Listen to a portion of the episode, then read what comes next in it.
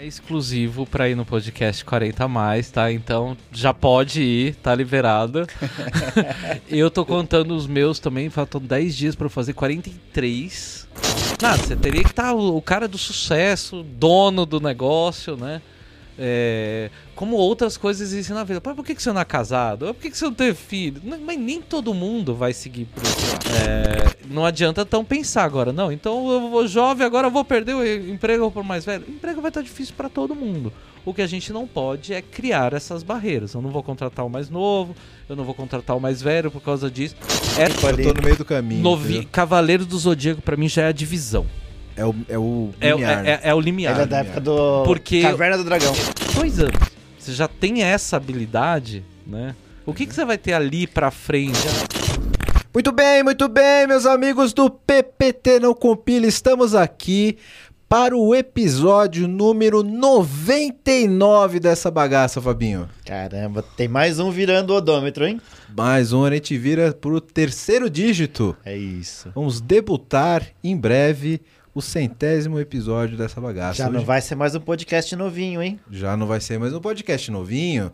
Já vai ser um episódio sem mais. Um podcast sênior. sem mais sênior. É isso. Exatamente. Em breve teremos aqui a nossa virada. Mas sabia, eu queria te fazer uma pergunta, cara, antes de começar. Já tomou remédio da pressão hoje? Não sei, toma da memória antes. Cadeira tá confortável? Tá com dor nas costas? Ah, deixa eu ver aqui. Não? Ah, só não tô enxergando muito bem. Você me trouxe aqui pra zoar, né, filha da mãe? Não, até porque estamos todos no mesmo barco nesse dia. Mas hoje a gente tá aqui com Danilo Vitoriano. A gente falou tanto que o seu nome era fácil que eu errei. Olha que coisa.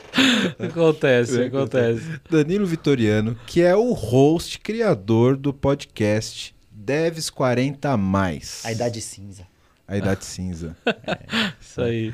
E hoje a gente vai conversar aqui com, com o Danilo. Dá, dá um oi pra galera. Danilo. Oi, galera. Bem-vindos aí. Muito obrigado pelo convite. Tô, tô empolgado aqui de estarmos na zona dos 40 a mais aqui, chegando ou estando já, é né? Aí, é isso aí. e a gente vai conversar muito sobre esse assunto aqui, sobre diversidade na área de tecnologia, vamos falar sobre os desafios de, de carreira em Y, vamos falar sobre essas questões de etarismo, sobre formação, diversidade feminina, grupos é, representatividade, com representatividade no mercado de TI. O Danilo, que é um cara que toca muito nesse assunto. Eu vou deixar o link do canal dele aqui embaixo, que ele fala muito sobre isso. É um cara que trabalha muito pela diversidade na, na área de tecnologia. Já se inscreve lá no, no, no canal dele também, que vale muito a pena. É isso aí, galera. Espero vocês, adorei. Esse episódio vai ser incrível. Eu espero que vocês curtam também. Show de bola. E é isso aí. Se você ainda não deu like nesse episódio, começa já agora. Antes da gente começar, já dá cinco estrelinhas lá no Apple Podcast, também no Spotify. Encaminhe esse episódio para aquele seu colega tiozão de trabalho. É né? isso. Pro, pro, pro, pro, e pro novinho também. Pro novinho também, porque são questões aqui que interessam, é um debate que tem que ser feito por toda a sociedade. Exatamente. É isso aí. Então, bora lá que o episódio tá muito bom. Bora! Bora. É isso.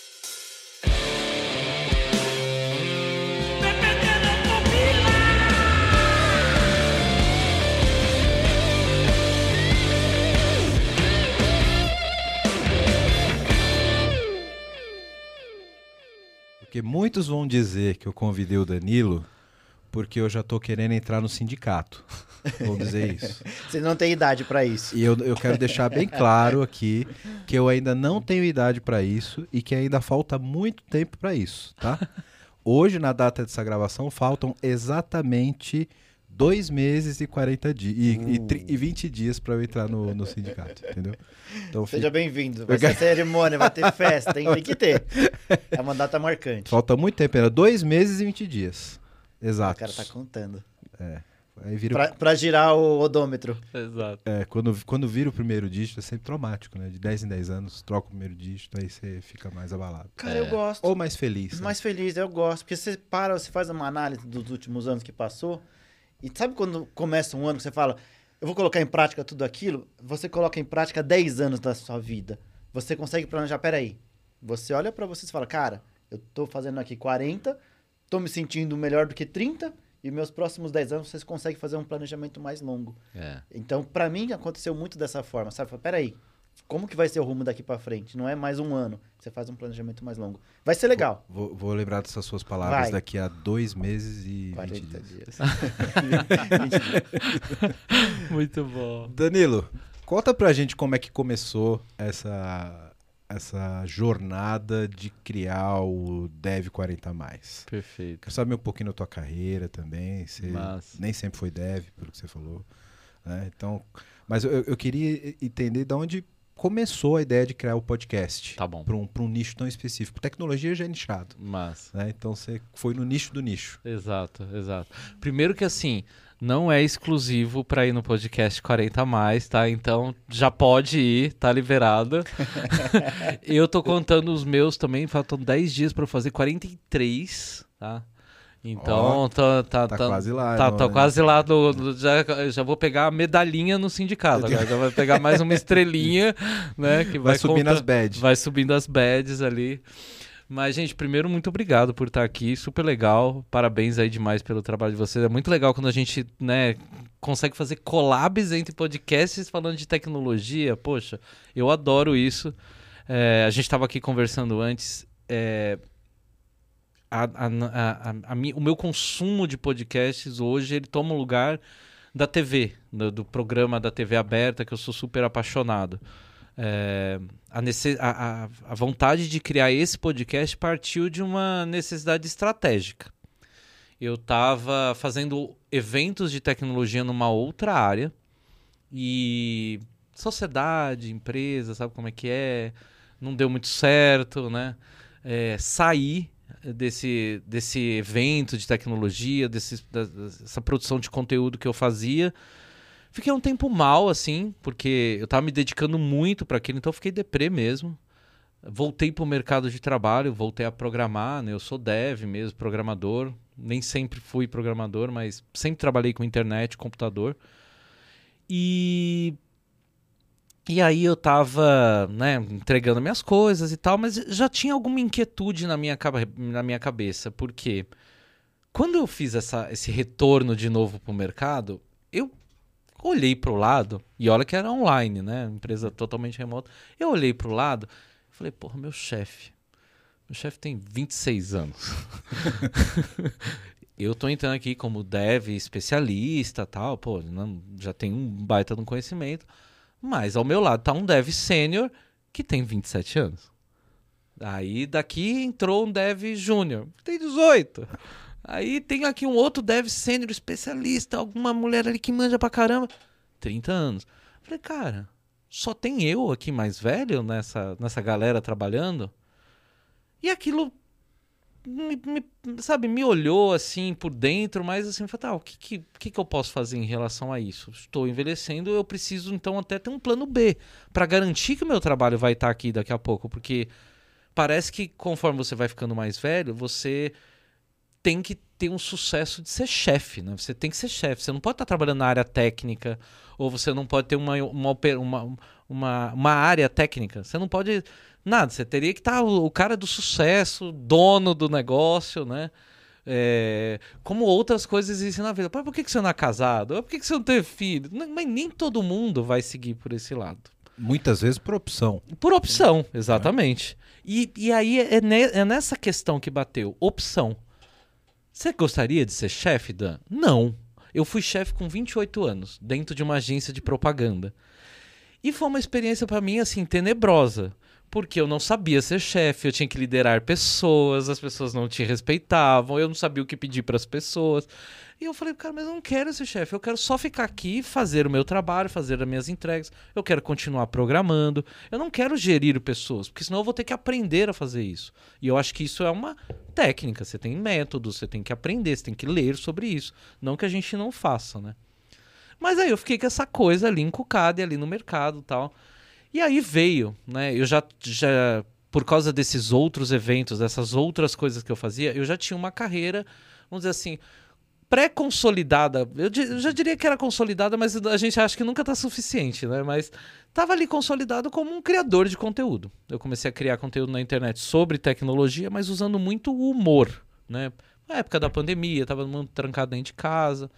Então eu já tinha ali uns bons seguidores e algumas marcas chegavam em mim uh, propondo publicidade. Então chegou a Local Web uh, com um programa que eles iam treinar devs 40 a mais. Eles iam dar um treinamento de Ruby, iam ensinar essa linguagem através da Campus Code de uma escola. E depois desse treinamento, eles iam pegar, sei lá, 200 pessoas para esse treinamento. E depois eles iam contratar as melhores pessoas. Iam contratar 30 pessoas desse treinamento para trabalhar na local web. Então a pessoa se inscrevia, fazia um treinamento gratuito. Uhum. Ela não precisava saber programação, eles iam ensinar tudo nas apostilas treinar essas pessoas, passar por desafios, fases, mentorar e aí iam absorver essas 30 pessoas. Aí chegou uma amiga minha que eu não imaginava que jamais estivesse interessada nessa área, 50 a mais essa amiga minha.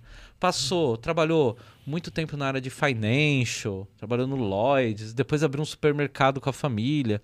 E na pandemia ela resolveu vender o supermercado. Ela falou: tá, o que, que eu vou fazer? Aí uma amiga em comum, na área de, de, de recruiter falou: por que você não vê essa coisa de dev? Fala com o Danilo. Né? Você não aprende programação, você é tão inteligente, você gosta dessas coisas que quebra a cabeça. Ela estudou linguística para ser intérprete de Caramba. tradução, que é um negócio que exige né, uma, foco. Uma, uma foco ali que eu na primeira saia correndo assim. É, aí ela falou, Dan, gostei desse negócio. E eu já tinha falado no, no Instagram também, ó, tô afim de mentorar pessoas. Quem tiver afim, vem trocar comigo. Então ela falou, Dan, quero tentar fazer isso, mas você me ajuda a mentorar? Eu falei, ajudo. E aí eu fui tentando ajudar ela a resolver os desafios. Ela foi selecionada para o treinamento. Legal. E uh, começou a estudar Ruby. E aí ela falava que ela, cara, nossa, encontrei alguma coisa que eu gostei. Eu passava dias olhando aquele código e aí quebrando a cabeça, e eu não dormia à noite. e na hora que o teste passava e dava verdinho, ela, nossa, é a melhor sensação de dopamina que existe no mundo. Eu falei, é, bem-vinda, é, é exatamente isso mesmo. Até daí produção, aí você vai. Até entrar. Aí a dopamina é outra né, que você tem que, tem, tem que lidar, exatamente. Só que aí, ela chegou e falou para comentou para alguém próximo dela que ela estava fazendo isso, que ela estava fazendo esse treinamento, né? E essa pessoa falou para ela: ah, você, 50 a mais, tentando estudar programação, desiste. Isso é coisa pra gente nova, é molecada. Você tem que nascer com isso. E outra. Vai fazer não... um crochê. Vai fazer um. Exa... foi, mais... foi meio que isso mesmo. É macramê. Porque falava pra ela assim: isso não é coisa de mulher. Isso, nessa área não tem mulher, entendeu? Isso é coisa pra, pra homem. Então, tipo. Colocou ela lá embaixo. E aí aquilo ali mexeu muito comigo muito comigo. Eu sou um homem gay, bissexual, pansexual. Eu já falo num recorte de diversidade, mas eu já passei a minha vida inteira trabalhando em tecnologia, não vendo diversidade. Por muita gente, para muita gente, o Danilo, por mais que eu seja bissexual, ele era só o cara que tava ali trocando ideia de futebol, de mulher, mas não tinha espaço para falar sobre a minha sexualidade nem nada. Falei, poxa, e com você acaba se aproximando a causa feminina, porque é só você olhar dentro da empresa de tecnologia, você vai ver poucas mulheres. A não, ser que a empresa tenha um foco nisso. A né? gente fez um episódio, precisamos até gravar uma segunda rodada sobre isso. Foi um dos primeiros episódios do podcast. Hum. Que é, ele chama até As Minas de TI. É. Né? E eu tive aqui a oportunidade de trazer a diretora da faculdade que eu, que eu estudei, no, no Mackenzie, da FCI. Massa. Que é a professora Daniela, um abraço para ela. E trouxe algumas executivas de tecnologia para falar disso. E uma das coisas que, que a gente identificou nesse bate-papo, Danilo, é que as mulheres elas já não chegam na faculdade. Uhum, uhum. É. Pra, ser... Então, se, se, a faculdade não forma, o mercado é reflexo da falta exato, de Exato. E aí entra muito nessa característica que você disse de, de dessa sociedade mais patriarcal. que desestimula, né? Desestimula a mulher a procurar saber é. e procurar aprender Exato. já na raiz, é. sabe? A, a, gente, por exemplo, fazer um podcast e ter uma mulher co-host na bancada já muda totalmente a nossa audiência. Se só tiver homens, dificilmente uma mulher vai assistir. Então a gente foi percebendo isso ao longo do tempo, conforme as coisas que a gente vai fazendo. Eu tenho amigos que são criadores de conteúdo, eles falando, ah, mas mulheres, m- me acompanhem. Eu falei, amigo, enquanto tiver só você falando, uma mulher não vai achar interessante você fazer isso, entendeu? Eu consigo, eu tenho um público na internet que 60% do meu público é mulher. E isso é muito raro. Por mais que eu seja um homem gay, bissexual, eu ainda sou um homem. e- e- exato. E eu ainda sou um homem. É difícil se conectar. Então a mulher, ela precisa de uma outra mulher ali para que ela consiga juntas ela destravar essas, essas entradas, porque acaba sendo uma área não muito convidativa. Você vai olhar, é um monte de homem cagando regra e ou chegando nela e falando não, não porra, porque você não precisa ter muita inteligência para entender que o que o cara falou para ela é pura bobagem, né? O que ele quis ali realmente foi colocar ela para baixo em, em todos os sentidos, de que ela não iria conseguir aprender porque ela estava velha, que ela não iria conseguir porque ela era mulher, porque isso é uma coisa só de jovens, né? Cara, e aí é, é- é uma coisa de. É uma- é é etarismo e machismo num combo. num combo, ele fez o combo Cancela. cancela, né? Total. Ele fez o combo ali do que não dever fazer. E aí aquilo ali me perturbou muito. Eu falei, quer saber? Vamos fazer alguma coisa nesse sentido. Então, assim, o que eu sabia fazer em termos de criar eventos, movimentar uma comunidade de pessoas interessadas no mesmo assunto, é, fazer lives, criar conteúdo, eu tava com aquilo ali travado porque eu tinha saído da sociedade que eu tinha. E aquilo ali me deixou mal. Eu, eu, o meu conteúdo de tecnologia ele traz uma pegada muito forte de humor, que é onde eu pego na vulnerabilidade das pessoas e eu conecto com elas. A pessoa olha e fala: Caraca, esse cara tá tão fudido que nem eu. Aí ela vai lá e compartilha. Aí eu ganho alcance. Essa sempre foi a minha estratégia.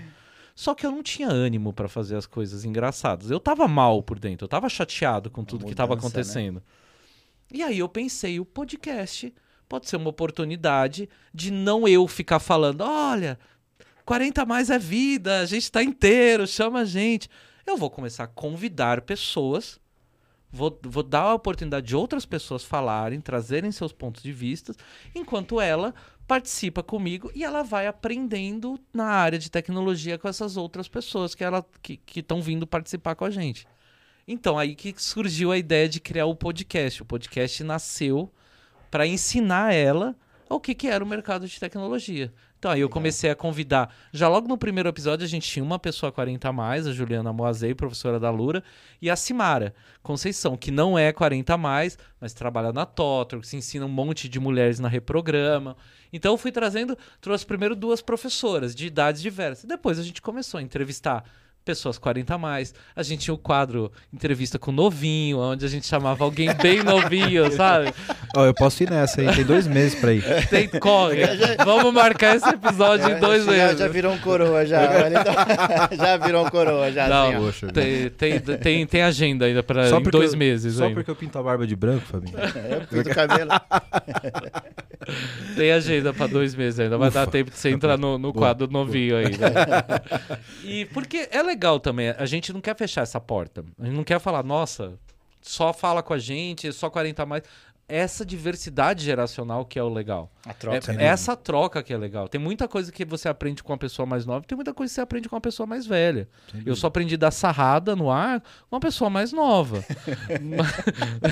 Então, porque eu tô ali, eu tô no rolê com a galera, sabe? Eu vou pra um evento, eu vou pra. Eu desço pra Augusta, depois eu vou pra Passar Roosevelt. Você eu- sabe o que é sarrada no ar?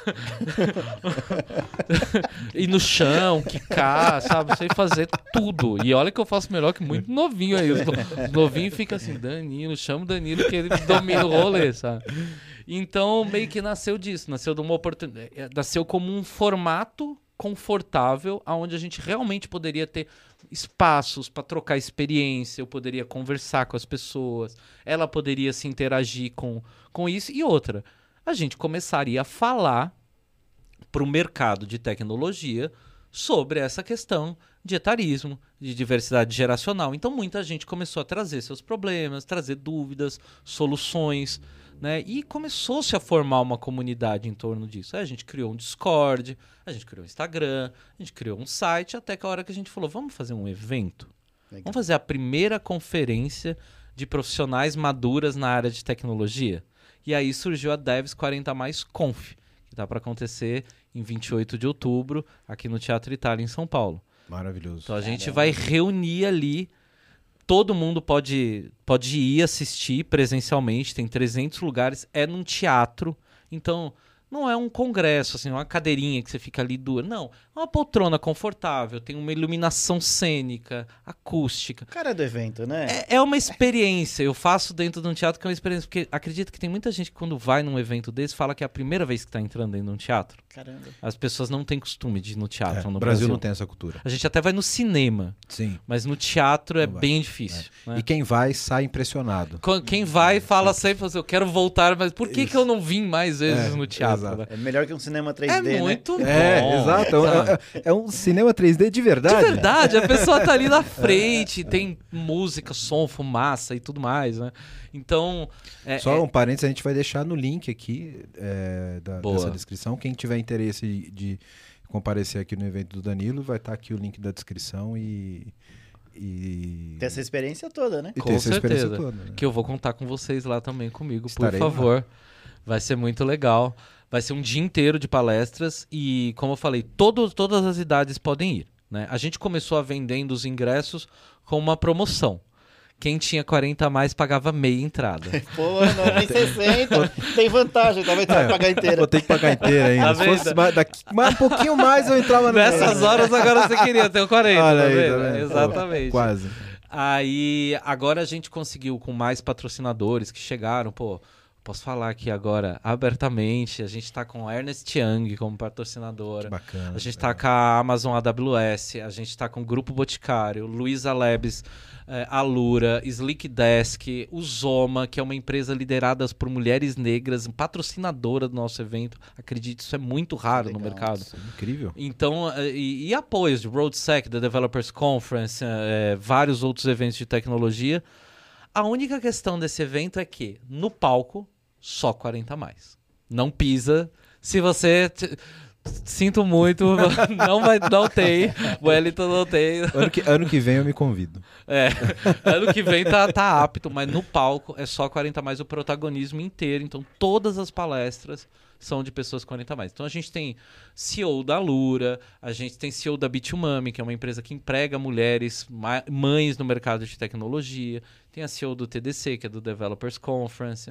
Temos nossa headline, é a Nina Silva. Ela é CEO do movimento Black Money e foi eleita a mulher mais disruptiva do mundo Caramba. capa da Cláudia, capa da Forbes.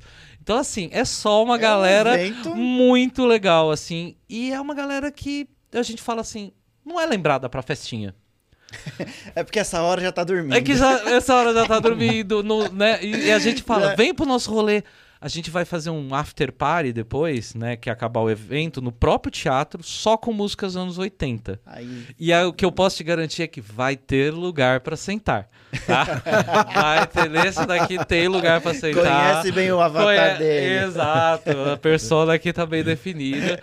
Mas é isso, vai ser, vai ser essa- esse primeiro encontro, porque a comunidade ela se formou, as pessoas foram chegando, as empresas falando, cara, a gente quer discutir essa pauta, a gente tem um programa geracional dentro da empresa, a gente está contratando só pessoas 40 a mais. Então a gente se sentiu parte de estar construindo esses diálogos, de estar legal. construindo é, e, e tentando eliminar todos esses estigmas ou esse tipo de conversa que, que a Adriana, né, minha co-host, recebeu quando ela falou que estava estudando programação. Estava aqui conversando com o nosso amigo que opera a nossa mesa, ele também já passou por umas situações de conflitos geracionais que as pessoas falam isso para você como se elas estivessem falando com naturidade. Ah, eu não vou te contratar porque você tá- é velho. Né? Você pode até não fazer isso no teu processo, mas você vir e falar para as pessoas. é, a gente tem chegado em algumas empresas e elas falam: Nossa, que legal isso que vocês estão fazendo. Mas a gente não sabe nem por onde começar. A gente não sabe nem, nem como falar com. Então, Tem- te- né, Mas tem é- um, mas um é mundo a se louco isso, discutir. Porque você, é, é, é uma discussão que precisa vir pra mesa, sabe? Porque É.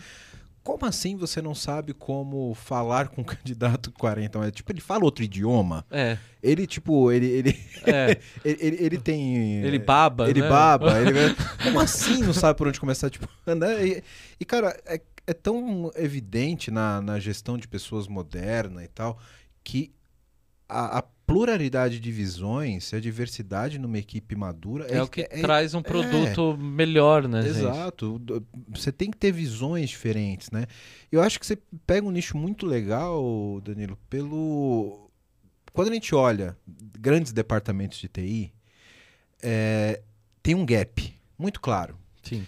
Que você tem a galera da- do cabelo verde, que é a galera que programa em Node, em Ruby e etc. Lá, Eu todo tenho uma mundo. história ótima sobre isso. Tudo 30 menos, É. né? Essa galera 30 menos, que é a galera da web, etc. Aí tem uma faixa que é inabitada, que, que é dos 30 aos 50. E aí tem os 50 a mais, que é a galera que fica do outro lado da sala, que é a galera do COBOL, É, né? que ainda resistem. que né? ainda resiste lá. E tem esse gap aqui, cara, justamente, e entra muito nesse paradigma que você colocou, de que mesmo a galera de tecnologia mais antiga, como a gente até fez um episódio du- duas semanas atrás aqui, só com- falando de coisas velhas, de CQ, Ah, eu vi, eu vi, etc. muito bom. que essa galera, ela meio que entra nesse vácuo, desse gap da pressão Uhum. corporativa de, cara, você era programador, com 40 você já tem Você tem que tá- ser chefe, Ser- pelo menos é, me líder. Você não né? pode estar codando, É, né? Então tem esse, esse vácuo aqui dos 30 aos 50, É. né? E que dá a impressão que a galera mantém ainda essa galera 50 a mais lá cuidando dos Fortran e do Cobol, porque não tem quem cuide, viu? Mas você sabe que as- existe uma percepção diferente sobre isso? A galera mais nova interpreta que os mais velhos que dominam os cargos de liderança, os donos da empresa, que a área de tecnologia é, É, é, o sênior, né? é majoritariamente mais velha, É o sênior. que o novo, que a pessoa mais nova não tem o espaço. Mas também não é errado. Não, é, não tá errado Não tá também. errada a visão. É, é, E isso leva a ter muito chefe bosta. exato. Porque, puta, e agora tem que... esse cara tá aqui codando há 10 anos. eu e não tenho- se atualizou. às É, vamos vezes. ter que fazer uma coisa com esse cara. Ah, bota ele de chefe. Aí o cara não quer ser chefe, Exato. é um chefe ruim, entendeu? Mas porque ela não pode se manter também a pressão. Ele mesmo já está incomodado com a pressão de se manter ali num cargo técnico, um cargo Exato. operacional. Exato, isso é muito ruim. Por isso que algumas empresas vêm tendo algumas iniciativas bacanas de carreira em Y, Exato. que, que dá um, um- frescor de respeitar a aptidão e, e- e- a, a- de fato o que a pessoa quer Que quer si, fazer, né? é. Porque, porra, você. É, eu, apesar de ser um cara tímido, eu, eu, eu aprendi a me virar muito bem com gestão e etc. E hoje eu faço isso porque eu gosto. Sim. Mas eu sei como é difícil para uma pessoa tímida, introvertida, como é muito comum na área de tecnologia, ter que fazer isso. Exato. Então você leva, isso leva a empresa a ter lideranças ruins. Exato. Quantas, quantas, eh, quantos casos a gente não vê na área de TI de má gestão de pessoas? Oh, é uma grande, ma- a grande parte, né? O problema tá na, na parte da gestão mesmo. né? Exato, inteligência emocional de, É, de- de- na área de tecnologia. Então, isso é muito dessa consequência, dessa visão etarista e, e de que, ah não, os chefes têm que ser os mais velhos para cuidar da criançada que tá codando. Pô, tá na hora da gente Eu- evoluir um pouco isso, né? Eu tenho um amigo que é professor comigo lá na FIAP, que ele chegou a ser head de uma empresa de tecnologia muito grande, né, um aplicativo de muito sucesso no Brasil. Não, não vem ao caso de falar o nome, não por mídia, nada, só pra, por preservar. Quem for lá no YouTube já vai saber do que, que a gente tá falando. Mas ele, ele não esconde jamais essa história. E só que ele chegou uma hora e falou: Cara, não, não tô com tesão nisso. E 40 a mais também. Cara, head de uma empresa com alcance nacional. É o sonho de qualquer pessoa, né? De, de prosperidade, de sucesso na área de tecnologia. Ele abandonou aquilo, voltou, como ele disse, ele fez um rollback, ele deu alguns passos para trás, porque parece que é um passo para trás, mas não é, ele andou pro lado. E voltou a ser dev, dev mesmo, um tarefeiro de participar todo dia de dele, ter que resolver tarefa Abrindo gira. trabalhando pra gringa agora. Só que, então ele falou assim: eu quero me desafiar no meu inglês, eu quero me desafiar a participar de uma entrega global.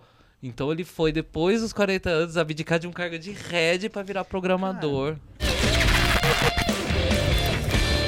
Quero falar com você agora que ainda não conhece a Clever. Clever é uma empresa que já tem mais de 3 milhões de usuários em 30 países com 30 idiomas diferentes, que tem trazido soluções em blockchain, criptomoedas e ativos digitais. O objetivo da Clever é te dar liberdade financeira para operar nesse mercado de cripto.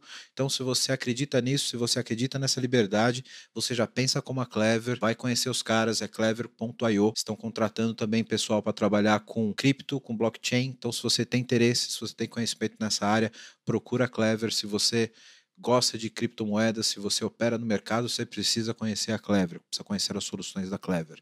Então, o endereço está aqui embaixo no vídeo. Para quem não está no YouTube, é clever.io. Vai lá, vai conhecer que realmente é um mercado sensacional.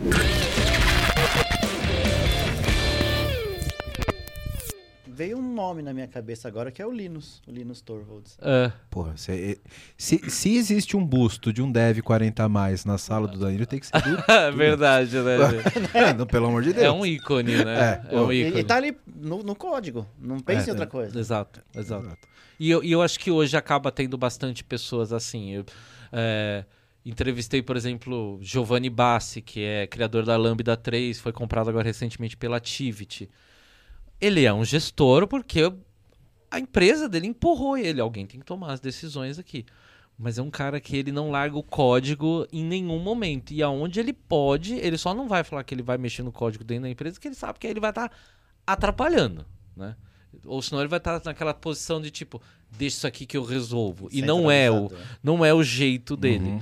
Mas aí ele participa de tudo quanto é desafio que tem em Hackathon, porque a, a, a vida dele ali, a alegria tá no código. A gestão é o que o negócio dele pediu para que aquilo ali continuasse dando certo e para que outras pessoas pudessem Sim. codar junto e- dele. e eu entendo perfeitamente, cara. A, a minha alegria, assim, é pegar um sábado, sabe?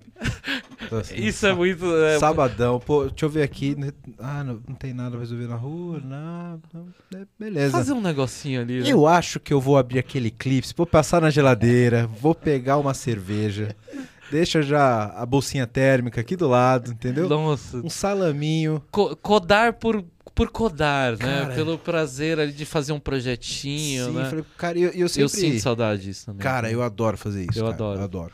E a gente vai indo na vida, vai indo na vida, cada vez você vai fazendo mais coisas, mais coisas. Sim.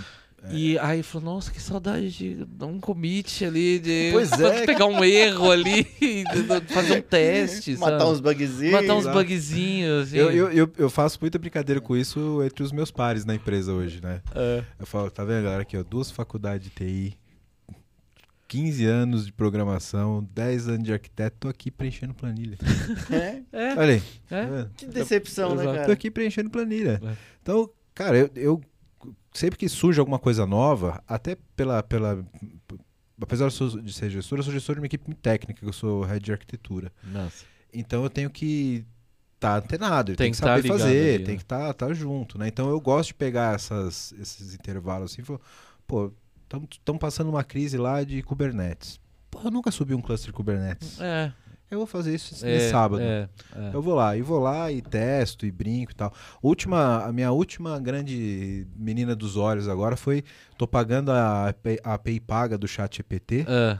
e tô usando o Google Cloud para fazer extração e manipulação de vídeo de podcast. Hum, Tô fazendo uns negócios legais. legal, com modelos, assim. Isso, é, pego, uso algumas coisas da nuvem para extrair coisas do meu próprio podcast e fazendo uma API que consome chat GPT para, sei lá, me dar os, os 10 assuntos mais importantes desse episódio. Massa demais. Cara, isso tá. Eu, eu fico. Quinta-feira, nossa, tá chegando sábado. Ah, Tá chegando é, sábado. Que legal, gente. É muito bom isso. É muito bom. E, e- e assim, cara, eu não consigo deixar de programar. Não, não, não, não perco esse tesão, sabe? É. E, e parece que às vezes no mercado isso, conforme vai passando a idade, isso não é valorizado. Pô, se você tem muito conhecimento, agora você tem que virar um gestor dessa área. E você vê bastante empresas hoje em dia que ela tem esses cargos já bem equiparados sobre quem é o técnico, quem é a gestão, né? Então, é, eu passei por algumas empresas onde você tinha um especialista 5. Que ele é, é um equiparado a um diretor de tecnologia. Né? Então você ia ter o gerente, você ia ter o, ia ter- o coordenador, o gerente, uh, um diretor. Na área técnica você tem o sênior, dev sênior, o dev especialista, especialista 1, especialista, especialista 5. Ninguém sabe onde que começa um e termina o outro. Cara, né? você imagina que uma pessoa dessa sabe? Ela sabe ali, ela consegue resolver todos os problemas daquela code base, sei lá, de um Nubank da vida, porque ela tá ali desde o começo. Né? E ela não. Você vai querer botar essa pessoa para gestão? Não, gente. Pelo amor de Deus. Deixa ela na engenharia, né? Deixa ela lidando ali Exato, com código. exato. Então, E ele tá ali equiparado com o diretor, com a diferença é que ele senta na mesa dele e tem paz pra trabalhar. exato. Ele põe o fone dele e vai resolver Eles, exatamente, exatamente. Tem ali boas ferramentas, um bom teclado. e Isso, tudo um mais. cafezinho especial, porque o cara é, especialista ah, assim. ô louco, com certeza, com certeza, com certeza. Mas eu acho que é por aí, sabe? É- é a, a- iniciativa nasceu de tentar criar esses diálogos, tentar dar luz a essas discussões. A gente vê ainda que tem muita gente que, que não, não, não se tocou disso, que não fala disso. E é uma responsabilidade das empresas, né? Tipo, começarem a mudar, assim. Se a gente vai depender de política pública, é algo que demora muito. Você tem que trazer essa discussão de dentro aqui para fora. Então, pô, vamos aqui dentro do nosso ecossistema. As empresas geralmente têm tantos grupos de afinidades, tem os grupos de mulheres, questões raciais, é, neurodivergências, PCDs, é, LGBTQIA+, e agora as empresas, então, estão tendo esses grupos de diversidade geracional, né? Então, a gente... Mais um. É, é, a, a gente chegou agora com a, com a Raia Drogazil, Até que enfim conseguiu um pontinho ali. é uma, uma marca, uma marquinha pra, Pô, pra você se encaixar. E é exatamente isso, pra você se encaixar nesse, né? Porque Porque, você- pô, se eu não tô nesse, não tô nesse. E a gente tem as nossas particularidades. É uma co- cota, né? A gente fala, né, do tipo assim, eu tava com, com o Miguel da Instruct gravando um podcast aqui antes, ele falando a mesma coisa. Ah, é, Ele falando, pô, preciso ter alguém que entenda que ria das minhas piadas quando eu falo caiu a ficha. A pessoa, Porra, pô, o é. que, que é caiu a ficha, né?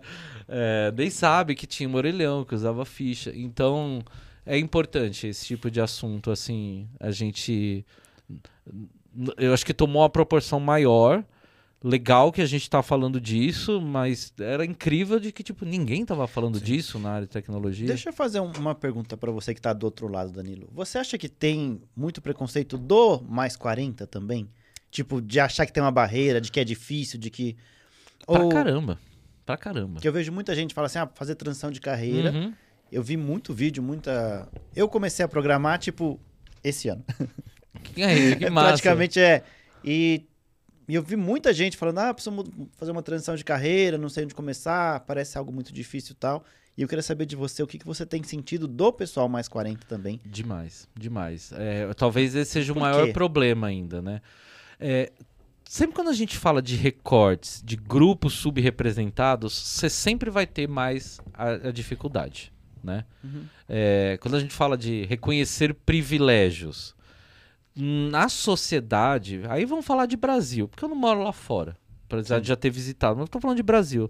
Numa sociedade brasileira, se você nasceu branco, hétero e homem, você já tem uma sequência de privilégios.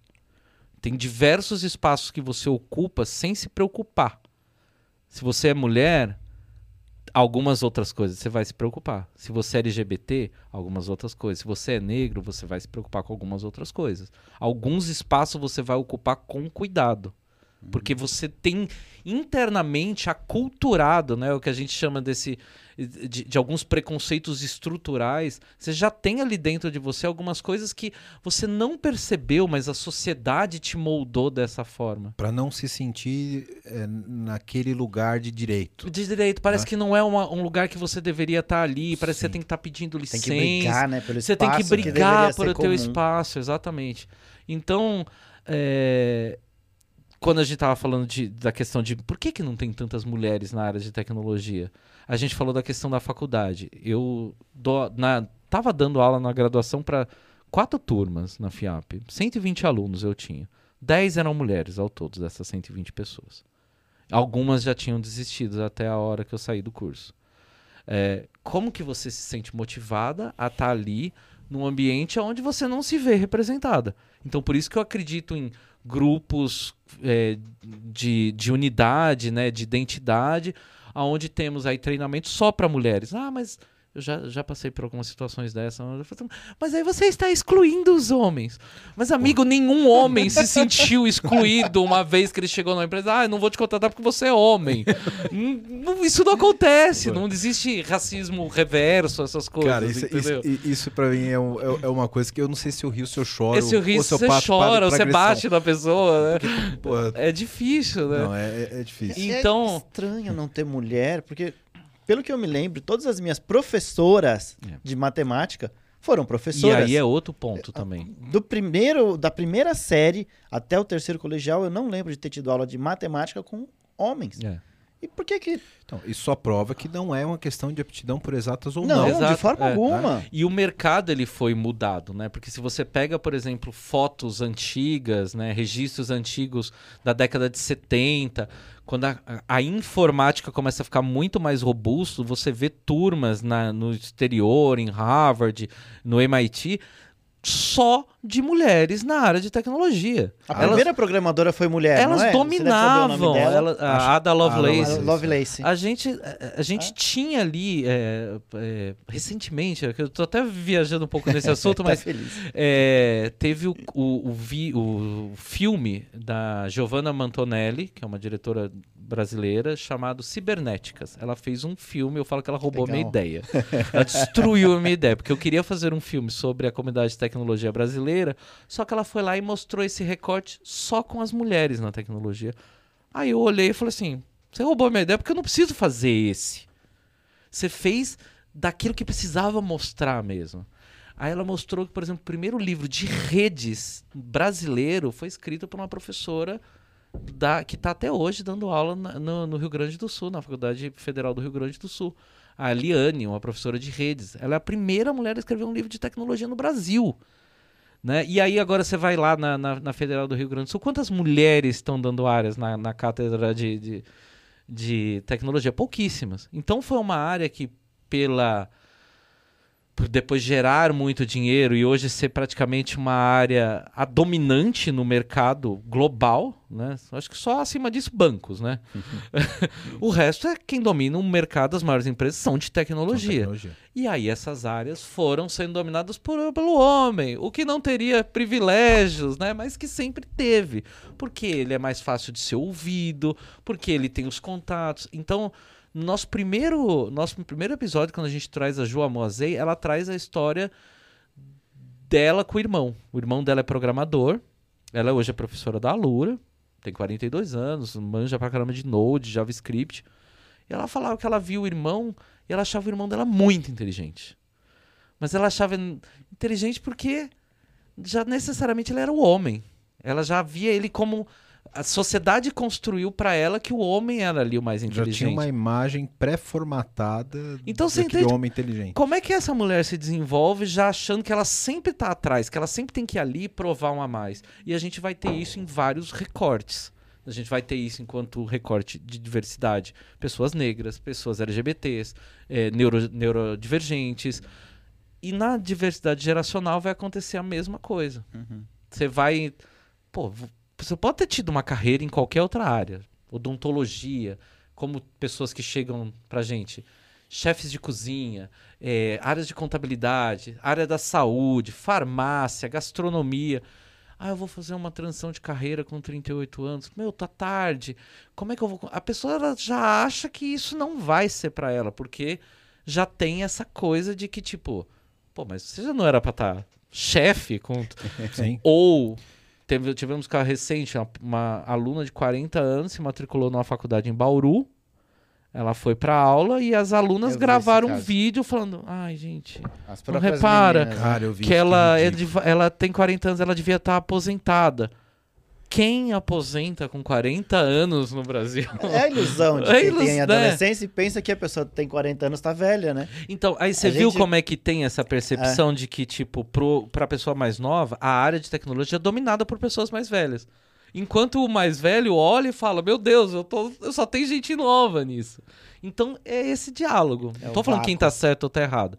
Mas que há uma diferença A gente gigante. tem- tende a olhar o mercado com de de dentro da bolha que estamos. Exato, é uma bolha total. Né? É a bolha. E todo mundo tem a sua própria bolha, seja do homem branco hétero, É. como você disse, mais velho, ou do mais novo. Sim. Então a gente sempre tem uma bolha para chamar de sua e tem a visão distorcida para aquela que a gente vê, né? Então, É. o cara que é mais velho, ele acha que o mercado tá dominado pelo, pelo, pela molecada, É. e a molecada acha que isso nunca vai ser chefe, porque o chefe é tudo velho de cabelo branco. A real é que o mercado é dominado pela, pela galera mais nova, é fato, né? Que hoje em dia é, quase 80% das vagas na área de tecnologia são de pessoas com menos de 30 anos. Ah, as mulheres elas ocupam muito menos que isso, então assim a porcentagem de mulheres geralmente na área de tecnologia é de 8%, né? Nossa, cara, isso é É, ridiculamente é, pouco. É, é muito pouco. Aí se você vai até para cargos de gestão, de liderança, por exemplo, nos Estados Unidos, 25% das empresas já são lideradas por mulheres, mas no Brasil esse número beira 5%. Então há muitas diferenças realmente, assim. É, só que a população está envelhecendo e isso não é uma coisa que dá para ser contornada. Isso que é uma coisa que eu ia te perguntar, porque se a gente parar para pensar na, na tecnologia moderna como a gente conhece hoje, Uhum. do advento da web, vamos pegar ali. A gente está falando aí de 30 anos. É, no máximo. é. No máximo, é. né? Então, quem nunca programou em Perl lá na ponta, CGI, É. né? É, ou que começou mais ou menos nessa época, cara que aprendeu ali com é, 15, 18 anos, que é mais ou menos aquela época que a gente era função, que Exato, brincava ali, é. começou a mexer com HTML, etc. Isso. Essa galera tá fazendo 45 anos agora. Exato, exato, Nem todo mundo vai ser chefe, exato, porque não tem oportunidade para todo mundo e nem todo mundo quer. exato. Né? E o que, que se absorve com essa, com essa massa de trabalho? É, Porque a gente já tem pouca escassez de mão de obra e tecnologia no Brasil. exato. Então você vai descartar essa massa porque, É. tipo, ah, o cara tá com 45 anos, o cara programa bem, o cara faz. Entendeu? Então, essa visão não tem que. O próprio mercado ficou empurrar essa visão. É, e aí entram várias coisas, né? Tipo, por que, que eu não vou contratar você? Ah, porque tá cansado. Tá cansado. Você vai carregar um caminhão de areia? É, né? é? Eu, eu Tipo, adoro essa Peraí, mas essa tipo, vaga é pra quê? É pra ser auxiliar de obra? É, é pra ficar sentado o dia inteiro só com os dedinhos ali. Eu falo, eu, tive- tive- teve épocas que eu trabalhava com a galera, a gente ia almoçar, né? É, vamos tomar uma cervejinha? Vamos tomar uma cervejinha. Não opero máquinas pesadas, vou trabalhar uma cervejinha. Vou tomar uma cervejinha na hora do almoço. Não vai, não vou botar ninguém em risco. No Vou máximo, botar vou, uns bugzinhos no código no máximo ali. eu vou esquecer um ponto e vírgula aqui, né? Alguma Ferrou, coisa né? desse tipo. Mas é, rola geralmente essa, esse, essa coisa, mas. Ah, porque a pessoa. Ela não vai se submeter a esse cargo com 40 e poucos anos. Amiga, a pessoa precisa, precisa trabalhar, ela tá recomeçando a vida dela, ela tem que pagar contas como todo mundo. Ah, mas a pessoa ela é casada, ela tem filho. Poxa, mas tem muita gente com 20 e poucos anos também que já é casada, tem filhos e tem todas as responsabilidades. Assim como você tem um Você monte é casado e tem filho, o código não builda? Exato, né? Você não tem tempo pra fazer mais nada, as pessoas sabem lidar com isso. E outra, tem muito jovem por aí, muito cansado. E, com, e que é entra não, hein? lugar. E falta eu te- responsabilidade, E que falta cara. Eu acho que o responsabilidade. pessoal mais madura tem a responsabilidade. É, exa- Sabe? é- que é- talvez falte, né? eu não, eu não vou. Eu, eu no- nessa jornada, eu parei de fazer essa defesa também. Porque eu não tenho um responsabilidade. estudo. Eu Tá. não tenho um estudo. Eu também já trabalhei com muitas pessoas mais velhas que. Pelo amor de Deus, entendeu? tipo, você, você, é um você é moleque? Né? É, você é, é. moleque? Porque. Tem, tem os outliners dos Tem os lados. outliners de É, todos os lados. é, então isso, isso. não dá pra gente comparar. O que eu tenho de dado é que a- a- daqui 20 anos, a, mai, a maioria da população brasileira vai estar acima de 45 anos. Então, se você não tiver a fim de trabalhar com pessoas mais velhas, você não vai trabalhar com ninguém dentro da tua, da tua empresa. Se você não tiver preparado para tratar as questões geracionais das pessoas, vai ser prejudicial para a tua força de trabalho e para o produto ou serviço que você vende. É, ter pessoas mais velhas também tem necessidades mais velhas. Temos sim. E a gente precisa falar disso. É uma dorzinha na co nas costas. é, mas é Uma uma. cadeirinha game é melhor, É uma... Exato. E são discussões que a gente precisa levantar. A gente briga com isso, de ter dor nas costas, mas aí sempre vem um novinho e fala: Pô, mas eu tô com 25 já tô no pó da rabiola. Eu falei: Sim, né? E, e é normal, porque a gente tá vindo agora de uma geração, a, eu não sei se é a geração Z, qual que é a, Perdi é a mais no- é a beta. mais nova que tem, tipo, a galera que nasceu 2000 pra cá, por É, exemplo. em mercado de trabalho acho que é a Z, né? Eu acho Depois que é a o Z, vai né? voltar pro A de novo? Hã? Vai voltar pro A? Vai ser ZZ? Não, aí é acaba. Alfa. Não, aí, é, aí acaba. Aí vem o apocalipse. Tá. É, porque... É, né? pelo É o visto. fim. Era X, Y, Z... Do jeito que tá o aquecimento global, a gente não chega nem até o fim do ano. Na verdade, não precisa nem se preocupar com isso. Esse acho que a gente passa, mas o próximo, o próximo verão, eu tenho dúvida. Eu tenho Meu dúvidas, Deus. eu tenho dúvidas. Vai chegar nos 40, hein, ué? pelo menos 40 eu chego. Tem que chegar nessa marca. Pra você gravar um episódio antes e um episódio depois. Isso. É, mas eu acho que assim, é, tem, tem essas necessidades. Só que é, tem muita gente mais nova também que tem as suas necessidades e passa por problemas. A gente tá, essa geração mais nova, ela é uma geração do celular. É uma geração que eu falo que já nasceu corcunda. Né? A- a- As dores são diferentes. A mão já é aqui, já não É o, é o foco, a forçada da visão, é a letra pequena, é muito tempo em, em cima de tela. Também acarretam problemas e vão acarretar problemas o problema antes. do foco, bombardeio de informação. Total, total. Enfim, tudo leva até uma moldagem comportamental diferente. E né? também as, as, as dificuldades de arranjar emprego. Tem muito. Poxa, da grande parte dos meus alunos, a grande maioria ficava ali, pô, sou jovem. Porque aí, se você for esperto, eu contrataria o mais velho, com certeza. Por mais que você esteja aprendendo programação esse ano, mas e que tudo que você fez já? Três anos de experiência com inteligência artificial. E, e- e- e todo outro know-how assim, que, né? sei lá, É. que você tivesse uma carreira em jornalismo. Cara, isso é muito valioso. Agora, o jovem, ele não tem essa bagagem. Ele não consegue nem fazer o currículo, porque ele não conseguiu ter a primeira experiência de trabalho. Então é difícil também, né? É, não adianta então pensar agora, não. Então eu vou jovem, agora eu vou perder o emprego por mais velho. O emprego vai estar difícil para todo mundo. O que a gente não pode é criar essas barreiras. Eu não vou contratar o mais novo, eu não vou contratar o mais velho por causa disso. Essas generalizações eu não gosto de fazer. Ah, o mais novo é menos responsável que o mais velho.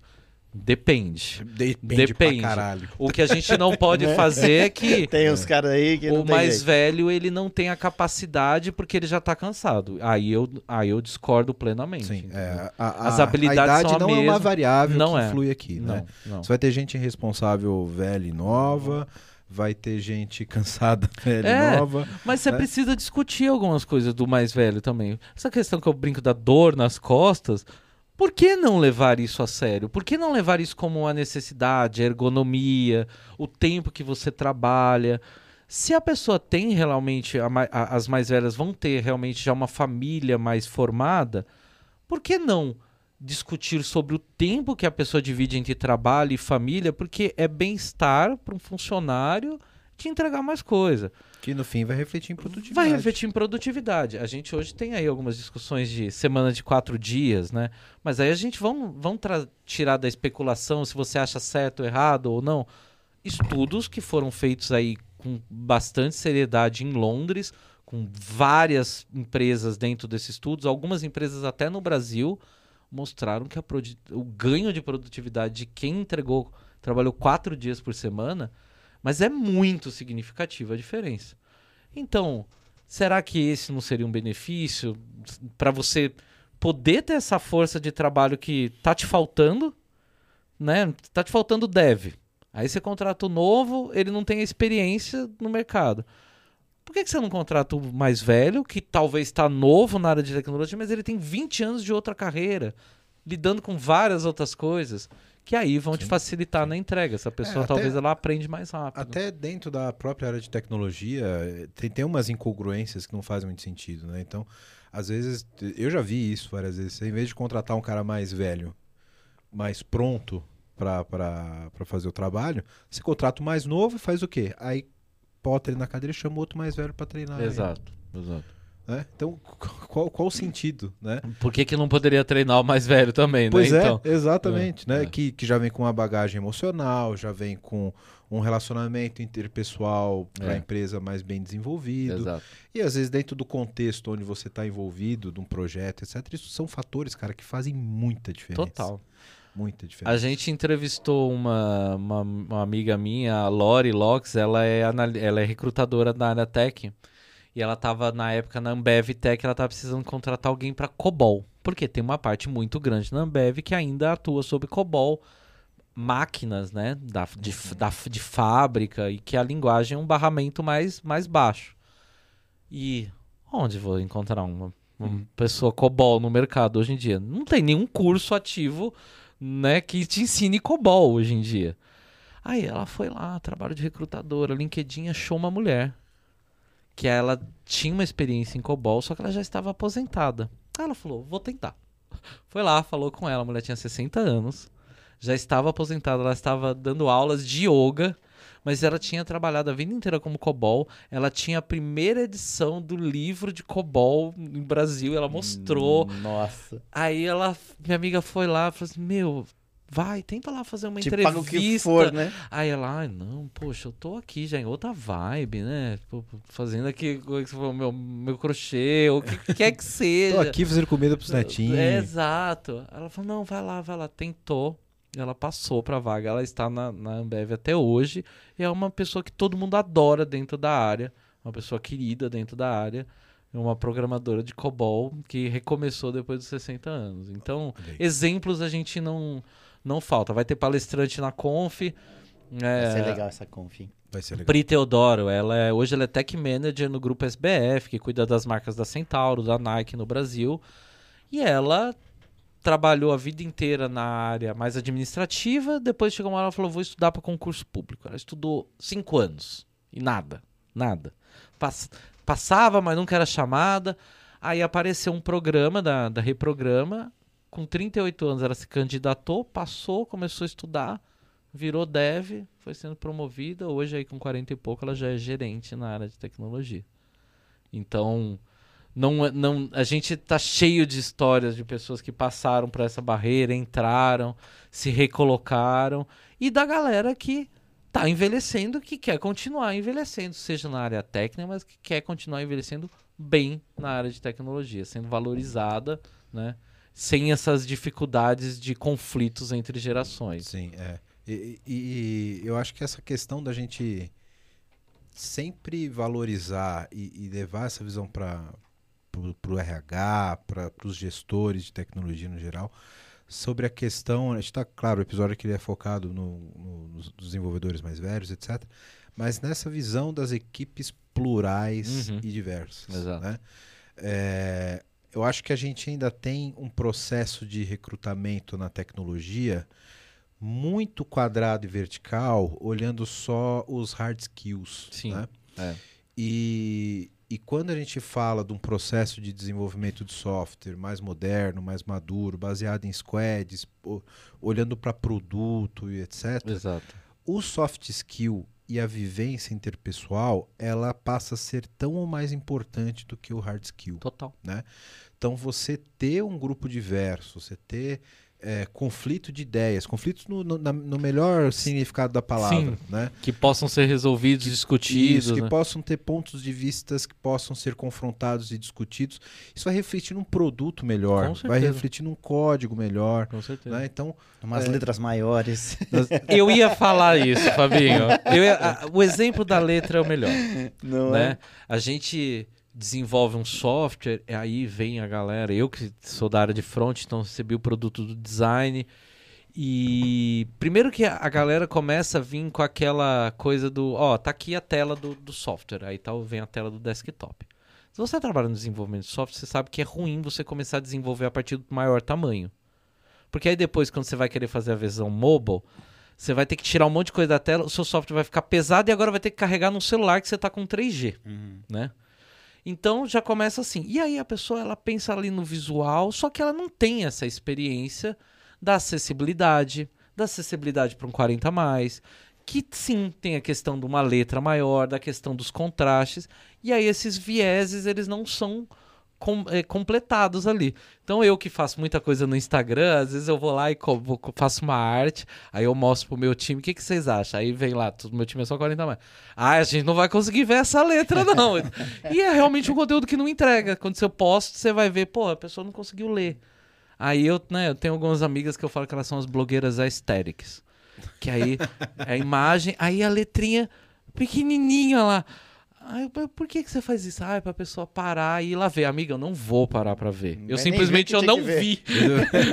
eu simplesmente eu não consegui ver aquilo. Então, tem. É esse tipo de necessidades que acabam sendo importantes de se discutir com a idade. Não adianta chegar e falar que todo mundo vai chegar com 40 anos e vai estar supimpa. E o problema não é. Supimpa já é uma frase que já entrega a idade. Sou pimpa. O supimpa entregou a idade aqui.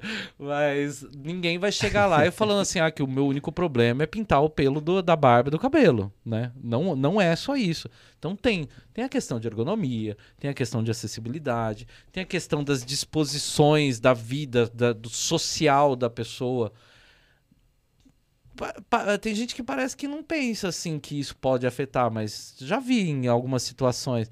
Tá todo mundo ali no grupinho, na empresa, ah, vamos sair, vou tomar um chopinho. E não chamou a galera mais velha porque já colocou ela, ah, é porque ela tem as responsabilidades, ah, ela tem filho, ah, ela tem que cuidar disso, ela tem que tomar o remédio dela. E não, e não Tomar o remédio da pressão. ele tem que tomar o remédio. da- Isso é simplesmente não é. É o que eu falo. A gente tá montando a conferência tudo, porque a né? gente não é chamado pro rolê.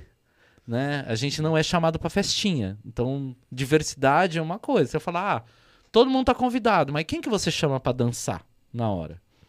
Eu vejo aí, tipo, galera na área de tecnologia, uma live das lives. Chamou os principais influenciadores de tecnologia. Doze homens, duas mulheres, todos abaixo de 30. Eu falei, é isso então? A A tecnologia. live das lives. A né? live da Lives é essas, todas essas pessoas. Aí eu falei assim, cadê o mais velho? Cadê a galera que não é chamada? Por isso que a Conf, o palco é restrito para os 40 a mais, porque geralmente é uma galera que você não vai ver em cima do palco. E quando a gente chega para as marcas, mostra ali a grade de palestrante, nossa, é, é- se você não, tos, não tecer esse comentário, tá estranho com você. Que todo mundo fala assim, nossa, que legal, né? Porque você vai ver um monte de rostos de pessoas mais maduras, que você não está acostumado a ver, né? Muita gente diversa, então nessa grade a maioria das, mulher, das pessoas são mulheres, tem muitas pessoas negras, pessoas de diferentes etnias. Então você tem que tomar esse cuidado quando você quer fazer alguma coisa que venda diversidade. E aí tem gente que às vezes ainda te bloqueia, fala: "Não, não vamos falar sobre isso". Não, acho que pode soar estranho, né? Mas eu Como assim? é, acontece. Por exemplo, eu trabalhei na Totworks, então quando você entra na Totworks, a Totworks foi eleita a empresa mais diversa no Brasil, pelo Great Place to Work. Você tem um letramento sobre diversidade. E na Totworks você é ensinado a falar no feminino. Todo mundo se cumprimenta, bem-vindas. Bem, olá. Porque a gente está falando de pessoas. E pessoas está no feminino. E eu uso isso até hoje. Por isso que eu consegui fazer com que a maior parte, 60% do meu público que me segue no- nas redes sociais é mulher. Porque eu falo com elas diretamente. Só que aí sempre aparece um ali, né? Ah, falou desenvolvedoras. E os desenvolvedores? Amigo, Um minuto, um, né? minuto de minu- silêncio. minuto de silêncio. Se você não se sentiu incluído, pra mim você não precisa nem voltar aqui. Eu não geralmente eu não falo dessas coisas. Em geral, eu até apago o comentário da pessoa pra não, não causar discussão. Mas a gente passou a vida inteira falando no masculino. Se eu começar agora a falar no feminino, isso te incomoda? Isso é um problema pra você, né? Eu tô tentando abrir essa pauta, eu tô tentando abrir esses discursos. Então, é, você precisa, às vezes, criar essa- essa- essas conversas de diversidade, abrir esse- esses espaços para que as pessoas né, é, tragam mais, mais coisas ali dentro. Então, é, se é, se é para pessoa mais velha, se é para pessoa mais nova, precisa estar todo mundo ali falando dos mesmos assuntos, mas sem esses preconceitos de ah, isso aqui eu não posso, é, isso aqui eu não sei falar. Não, você aprende. É só não desprezar a- o, o que o outro ali tá fazendo. E com um pouco mais de abertura para aprender, né? E começar. Não quero que todo mundo saia falando feminino. Mas saiba que é possível. É possível. Não, e, e é, isso é uma reflexão para que nós homens façamos, É, sabe? Porque as mulheres, elas tiveram que se formar, assistir diversas palestras, N vídeos de YouTube, etc., como pro- o conteúdo que você, eh, você produz, com elas durante a vida toda tendo que se sentir representadas e se espelhando num cara que falava desenvolvedores. Sim, sim. Elas Porque passaram a vida você assim. entendeu como já exclui, né? Sim. Mas aí o bonito, quando você fala desenvolvedoras, Ah, ele já dá um é, chilique, porque ele já não se sente representado. Exato. Então todas as mulheres passaram a vida nessa situação, Exatamente. né? É. É, E aí quando você vi- vira, troca as posições, Incomoda. o bonito dá um chilique. É, é. Então é, é, é uma reflexão que nós homens precisamos fazer, É. né? Cara, é tão ridículo. É, O que, que muda? é. Mas mais É muda uma na- pessoa desenvolvedora. Exato, tipo, exato. E assim, é, né, eu, eu tive contato uma vez com uma, uma, uma mulher, ela era, ela, ela era alemã, mas ela tinha estudado letras aqui na USP em São Paulo. Então ela é formada em português pela USP de São Paulo. E ela diz que na Alemanha existe uma segunda gramática para o gênero neutro. Os mais velhos, eles não, eles não gostam, eles relutam. Já os mais novos, eles já já vão aprendendo aquilo ali, já vão se adaptando e para eles tá tudo certo. Para eles é mais inclusive, não tem nenhum problema falar todes, né? E só que aí tem gente que vem e vai cagar regra nisso em cima, né? Aí você vai vir um cara que não é nem do recorte LGBT falar: "Não falem todes, porque é ruim para usabilidade". Não, ruim para usabilidade você botar um X ali dentro, mas o todes consegue ler. Ah, mas se temos o todas, que não falei para vocês, eu não tô falando tudo no feminino, para mim então não precisa ter o todas. Bom, falar tudo no feminino. Só que para o recorte trans, que sofreu muito antes de ter qualquer tipo de reconhecimento ou apoio, o todes é uma sensação de pertencimento. Parece que eu estou falando ali, incluindo aquelas pessoas. Porque no todas ou no todos elas não estariam ali. Nenhum, nem o outro. Nenhum nem o outro. Então, qual o problema de você falar um negocinho, mas você incluir uma galera sempre marginalizada, né? E aí o- o- os devs 40 pode não parecer, mas eles entram nessa marginalização, né? Eu acho que a gramática portuguesa ia ser tão É- mais fácil. Ela, ela é isso. Ela, Não tem. o, o português ainda complica. Ainda, É, né? eu O acho que ia ser tão mais complica, fácil se é. fosse uma coisa só. Mas, mas ainda no recorte dos 40 a mais, é, eu, eu, eu virei professor como um plano B p- pra minha velhice. Porque eu pensei, pô, se eu sou dev, uma hora vai cair um novinho aqui, vai tomar meu lugar. Né? Eu vou. Uma hora, e eu não quero ser chefe. O que, que eu posso fazer? Eu preciso ter um plano B. O que, que eu pensei? O que, que eu posso ter de plano B? Pô, professor.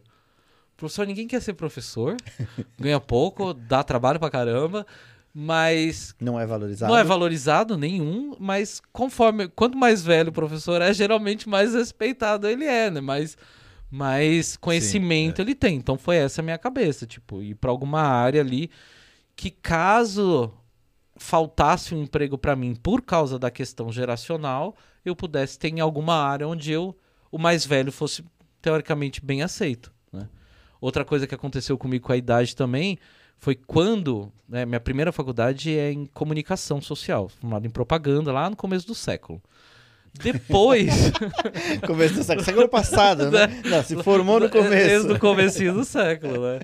Vai, aí, vai- aí sentiu o peso, hein? Vai pra essa, mais. essa não, doeu quando as você, aqui. você fala vira, virada do milênio, aí ferrou, né? Mas são mais de 20 anos, né? E só depois, já de muito tempo trabalhando como web designer, programando, eu falei, não, eu preciso me especializar nisso. Vou fazer uma graduação em análise de sistemas. Aí eu já tinha 35 anos. E quando eu fui fazer isso, eu pensei em fazer uma graduação presencial. Só que eu fiz uma online. Né? Na época que chamava semipresencial. Eu tinha que ir na faculdade uma vez por dois meses para fazer as provas. Mas era tudo online. Por que, que eu escolhi online? Na minha cabeça, pô, eu trabalho já o dia inteiro, já tenho uma carreira. Como é que eu vou sair do trabalho e ter que chegar às sete horas da noite na faculdade? Não tem cabimento. Isso foi o que a gente coloca ali E a gente acredita. Sim, é. Só que dentro de mim, e eu demorei pra perceber isso, eu vim perceber isso agora com os devs 40 mais. Era porque eu não queria encarar uma classe aonde eu ia ser o único mais velho, ia ter um monte de novinho, eu ia ser o tiozão. Eu falei, como é que eu vou ser isso? A galera vai querer ir pra balada, eu não vou querer ir. Eu Não vai falar das chamar. piadas ou não vão me chamar. Você começa a criar um monte de medo. Se Você se impõe, né? E, e aquela questão que a gente fala, a, a sociedade ela acaba te moldando e criando uns fantasmas na sua cabeça É. que você é como se você não tivesse, não esti- você está num lugar onde você não deveria estar, né? É, é. E você Nossa, acaba você tá atrapalhando, né? É, Parece. exato. É, E, é. E isso é, se reflete em todas essas outras é, representatividades que a gente falou aqui. Né? Então, se, se a gente, como homem branco, é, como se diz, quanto mais dentro do grupo majoritário você tá, maior as facilidades. Exato. Se você chega numa idade mais velha e você sente isso como estar no lugar que você não deveria, faz um raciocínio, você aí que está ouvindo, faz, faz uma projeção de como é para essas outras pessoas que estão em grupos menos representativos na Exato, sociedade, Exato. para fazer uma reflexão de como é a vida dessas pessoas, Uhum. como a sociedade é, pode ser hostil né? Demais. demais. para esse tipo de, de, de minorias. Né? Demais. E um ponto, agora estou no meu lugar de fala, posso falar? é, não, ten- não tendo muito a ver com tecnologia, mas eu fui fazer um curso de teatro, Hum, sabe? Uma- eu fiquei amigo de um professor de teatro, ele me chamou eu pra também fazer já aula. fiz. Eu, tô, eu Cara, tenho teatro também no meu uma currículo. das coisas, só tinha molecadinha. É, E o professor falou: vem fazer porque a gente sente falta disso. disso. Precisa ter uma pessoa mais velha, até mesmo para representar, porque às vezes fica até muito fora do padrão colocar um adolescente para fazer um papel de mais ve- velho. Exato. E mesmo nessa parte de atores, É, quanto espaço não tem de ator iniciante mais velho, é. sabe? Então eu acredito que o pessoal 40 mais tem muito espaço que está deixando de ocupar Uhum. por próprio preconceito e às vezes Internalizado. preconceito internalizado. É, é.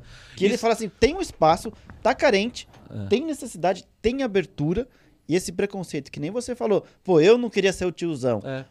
E às vezes tá carente, Você vai deixar de se matricular porque ai, não vou ser lá mais velho da turma. É, e eu lembrei de um filme agora que chama O Estagiário. Não sei se você Uhum, assistiu. Sim, perfeito. Cara, é fantástico, que é o De Niro, É, o é, e o. sessentão indo é, trabalhar numa startup. É, é. Cara, e ele foi trabalhar na startup, vou dar spoiler. Porque É. era um lugar que ele trabalhou a vida inteira e o prédio mudou e virou uma startup, ele quis ir pela nostalgia e teve todo esse conflito de geração e Teve. ele fez toda a diferença no lugar. é, é. Exatamente. A, a- a hora que ele começa a demonstrar ele- algumas coisas ali, né? E começa a falar, poxa, que bom ter uma pessoa com essa diversidade geracional aqui Exatamente. dentro. É. Então, minha conclusão é: os 40 a mais estão deixando de ocupar o espaço que tem carência deles por próprio preconceito. É, muito. E Não é nem. E aí a gente, por isso que a gente precisa falar sobre isso, porque Sim. todo mundo falando, discutindo isso, a gente começa a desconstruir esses preconceitos, as empresas, as instituições, as escolas começam a quebrar isso e a gente vai começar a ter realmente mercados mais diversos assim. Quando eu fiz uma pós em cinema e fotografia, é, Fez de tudo já. eu também, fiz de né? tudo. Ele, fiz- ele é o programador mais artista. é, que não, total, eu sou artista. Imagina o código dele. Programação pra mim foi uma habilidade que eu fui aprendendo porque eu era ganhar dinheiro. Eu, não- eu, né, eu, eu- muito cedo era desenho, arte, então eu fui dando certo fazendo site, fazendo é, impresso, anúncio gráfico, revista, né? Muito criatividade em comercial de TV, como eu falei, eu era apaixonado por TV, então tinha sacada no, no texto, naquela fase publicitária, uma palavra e você mata a coisa, sabe? É, que bom, uma lambida a cada coisa. Eu era de pensar essa coisa. né? E depois que veio a web, eu falei, nossa, agora que eu vou ganhar dinheiro mesmo, porque eu tinha o dom visual e aí eu manjava do fazer aquilo na web acontecer.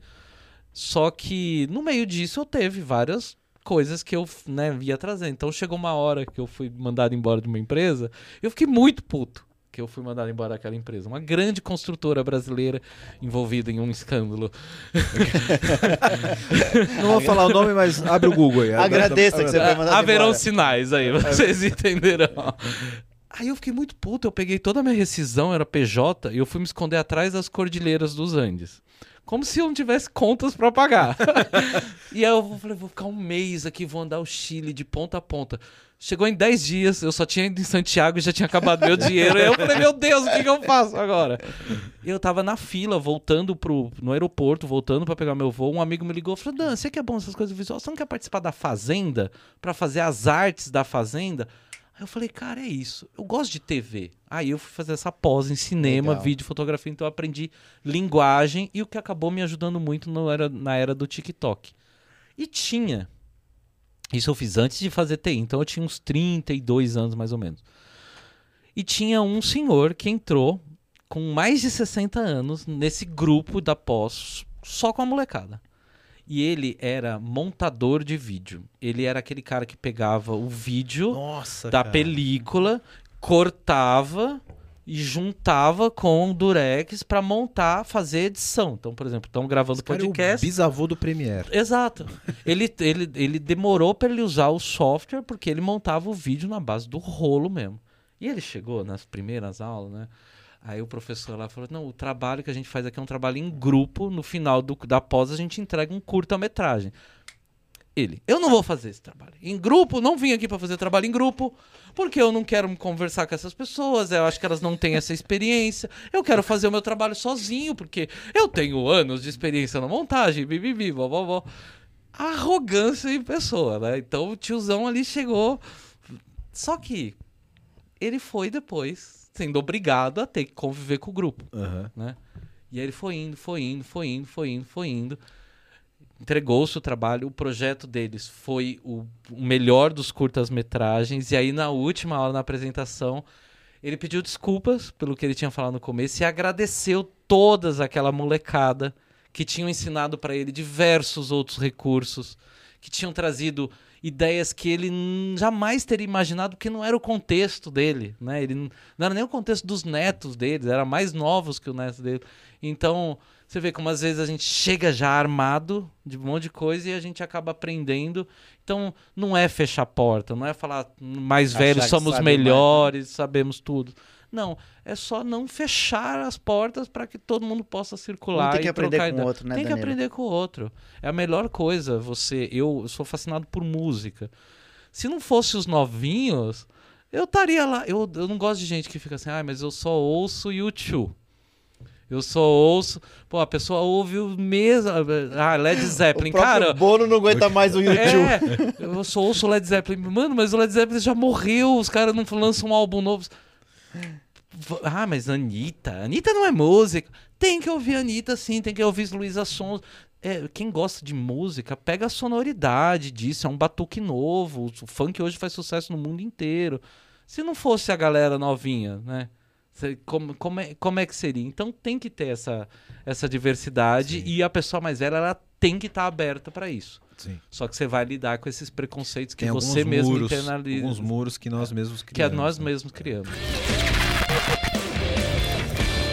Bom, você que está vendo esse podcast da hora, tá vendo um monte de problema aqui que a gente está colocando, né? E quer uma ajuda aí na sua empresa, faz o seguinte: entra no site aqui da VMBears que a gente pode te ajudar. vmbears.io nós somos uma empresa relacionada à arquitetura de soluções, a modernizações de aplicações, também atuamos no, na frente de DevOps para ajudar vocês a serem extremamente ágeis. Então, dá uma olhada no nosso site que vai estar aqui embaixo, vmbears.io, e lá você vai poder ver um pouquinho da nossa história, dos nossos profissionais.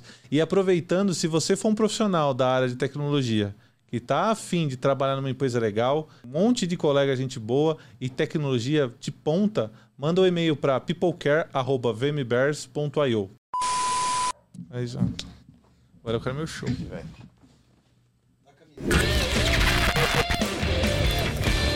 Mas só um parênteses, viu, Fabinho? Eu tenho medo de quem usa muito bem os dois lados do, do cérebro, cara. é, mas eu não. não precisa o, o, o da programação eu uso é. bem mal. Assim. o, o da criatividade ele é melhor. Os dois lados, ixi, cara. Aquele cara que chuta com as duas pernas. É, exatamente, cara. Mas a programação, depois de quando eu fui fazer o curso mesmo, eu falei: chega, cansei de copiar código de script. Porque eu fazia, vendia sites para caramba, fazia sistemas, intranets em PHP, em o caralho 4 e Eu não sabia o que, que eu tava fazendo. Eu simplesmente Copiava, copiava os pedaços e funcionava. Né? Eu falei, não, eu preciso aprender lógica, eu preciso entender como é que esse código roda ali dentro do computador, onde é que ele chega. Então, quando eu fui fazer a Essa faculdade. curiosidade é do artista. né, É, aí eu acho que é, entendeu? E a programação, pra mim, virou uma ferramenta de arte, de comunicação mesmo. Hoje eu ensino programação na internet, falo com as pessoas mais velhas, falo com as pessoas mais novas, mentoro, crio meus programas, dou aula. Então só trouxe pra mim é, mais contexto. Eu não, sinceramente, não considero um artista. Tem aqui dentro um artista. Eu me considero um cara multimídia, um cara criativo. É mais que full stack É. isso aí. Eu, eu sou, eu sou um cara É o, Sa- criativo. é o Sayajin do Full Stack. É. o Sayajin do Que Full já não é pra. Já nem manjo também, entendeu? Já é, É, é, outro. papo, é papo de novinho. É papo de novinho. né? Eu aprendi esse negócio aí faz pouco tempo. Aí eu fui ver na internet. Ah, tá, É do, entendi. é do Dragon Ball, É né? do Dragon Ball, né? É, já é não é minha novinho, época. já. Já não é Eu sou do Cavaleiro do Zodíaco. Eu aprendi essa do. do... Novinho. Tá vendo? Novinho. É Cavaleiro que do Zodíaco Ele não circula é. entre as duas estações. É o É, eu viajante tô- do tempo ali. Eu tô no meio do caminho. Novi... Cavaleiro do Zodíaco pra mim já é a divisão. É o, é o É, limiar. é, é, é o limiar. Ele é da época do Porque- Caverna do Dragão. É, Caverna Não, do mas eu Dragão. também muito, vi muito Caverna Mas do Dragão. Mas então, é porque tá, você tá nesse limiar. É, eu tô no limiar. Eu, Esse- sou, eu sou novo demais pra ser velho e velho demais pra ser É. novo. O- Eu tava. Eu Eu tava tô no com- meio do caminho. Eu tava conversando com os amigos e. é, quatro amigos. Um deles trabalha comigo hoje no Devs 40. E que ele é um. Ele, eu faço em outubro, ele faz agora em dezembro. Então ele é dois meses mais velho que eu. É, e a gente falando não sei o que lá. Ah, e eu fiz curso de datilografia. Eu também. Aí, exa- foi o que ele fez. Aí, eu, os meus dois amigos que, tipo, tem dois anos a menos que a gente, eles olharam pra gente assim. É, esse, não, eu, esse também tá, não vendo, tá vendo como é que é o É, limiar? mas eu fiz tipo com Caverna- 12 anos, com 13 Dragon anos. Ball e datilografia são limiares que É- o, é ali, o- né? o quare- quem tem 42, quem tem 40 já não pegou. Datilografia era legal, cara. A datilografia. é. Você enfiava o dedo na máquina quando você trazia assim, saía descascado. Uh, você Colocar- passou por isso, Nossa, né? tinha que eles co- colocar, tampava com uma folha de papel sulfite pra você uh, É, pra digitar sem ver e decorar os dedos. E contar os caracteres do final. Pra poder Pra ver. fazer Nossa. a, a E- separação das sílabas. E hoje, o cara é um programador, digita super rápido e eu só aqui, ó. Eu só digito assim. Eu não, não, não absorvi nada na programação. Eu, eu sabia na máquina. Na hora que chegou no teclado do computador, Ah, eu digito bem. dijo- eu- é uma coisa que é ainda um objetivo que eu quero fazer. É, tipo, Eu voltar a uma aula de digitação. Acho que o ser humano ele absorveu a técnica de digitar Sem aprender, né? sem aprender. É, Porque é, eu as pessoas digitam relativamente rápido é. e, pô, antes a gente ensinava isso numa máquina e no computador isso não é mais necessário. Não, então, mas é. você vê que o teclado não mudou É. É. por conta de ter que ensinar todo mundo de novo. Então, mas e quem nunca viu uma máquina de escrever e nunca fez curso de Então, datilografia? mas- só que Por o que, que teclado- esses caras digitam rápido e antes a gente O não teclado digitava não é o formato mais ergonômico, mais Não. prático para isso, o formato antigo. O formato do teclado foi naquele jeito exatamente para as teclas não encavalar. Era para diminuir a velocidade que o teclado surgiu daquele formato todo esquisito. Pode crer. E ficou isso por anos. Não, mas aí ok. A, a minha dúvida é... Hoje não teria essa limitação. Poderia ter um teclado mais rápido, mas ninguém Não, aprende. poderia- não, existem alguns projetos pra pesquisar na internet, Mas mas ninguém ninguém, aprende. aprende. porque já tá na, gravou É, na cabeça. é, já é. era. É. né? É que nem curso de computação, cara. A gente tinha que fazer curso pra aprender Windows. Hoje as crianças nascem usando tablet, computador e tal, Sim. e nunca precisou de fazer nada. É impressionante. O ser humano, ele tá nascendo porque- pré-programado. Porque as coisas já existem, Essas né? habilidades, né? Eu, por exemplo, a minha irmã, ela- meu, meu sobrinho tem três anos. Ele não é de mexer no celular. Minha irmã evita. Né? Minha irmã não dá o celular. Meu sobrinho é totalmente atípico, assim. Ele gosta de comer brócolis, tomar água e não odeia açúcar. Cara, manda pra NASA. Tem que Porque ele foi criado criança. assim. Minha irmã fez um negócio com ele que é BTL, que você só dá comida de verdade pra pessoa. Então, ele é muito pequeno, com poucos meses, dá um pedacinho de fruta e deixa a criança descobrir. Então, a, a, a dicção motora, né, a dicção motora ali dele a- foi se desenvolvendo que a criança tem que aprender a segurar. Então, nada de papinha, de mingau, nada processado. E isso acostumou o menino sem açúcar, sem nada. Já minha filhada, hoje ela tem 10 anos. A mãe dela já tinha outra pegada, né? Já era o segundo filho e tal. É, dois anos, a menina já tava ali. Toma o celular, fica quieta. Galinha pintadinha. Fica aí, fica quieta. Então, eu lembro que na época, quando ela tinha dois anos, tinha surgido o Snapchat. Não tinha os stories ainda. Depois tinha até na geladeira, né? O quê? Depois do Snapchat, né? D- Apareciam em tudo quanto é lugar. Todo lugar que você abria tinha um stories. Isso, exato. abria a geladeira, Do stories. exato, exatamente. E, e aí eu lembro que eu já, um cara de rede social, de internet, de aplicativos, mexendo ali, desenhava, como é que volta? Aí ela lá, com dois anos, ela não é aqui, ó. Ela não sabia o nome da tecla, não sabia o que, que era um undo, Mas um sabia voltar. que era- Mas sabia que era ali que ela desenhava, ela chegava, me dá o seu celular. Ela batia uma foto dela, desenhava em cima da foto, a hora que ela não queria, ela apagava, voltava, limpava a foto, desenhava de novo. Então era um brinquedo eterno. Ela podia bater várias fotos e desenhar várias coisas. Então, dois anos. Você já tem essa habilidade, né? O que, que você vai ter ali pra frente? Já né? nasceu com o sistema operacional atualizado, Isso, entendeu? é. Você precisa atualizar. Precisa É. fazer Só uns baixar os patches, plugins ali, fazer uns patches. Isso, Já é. nasceram com a versão moderna, entendeu? Assim como pra gente era a TV, né?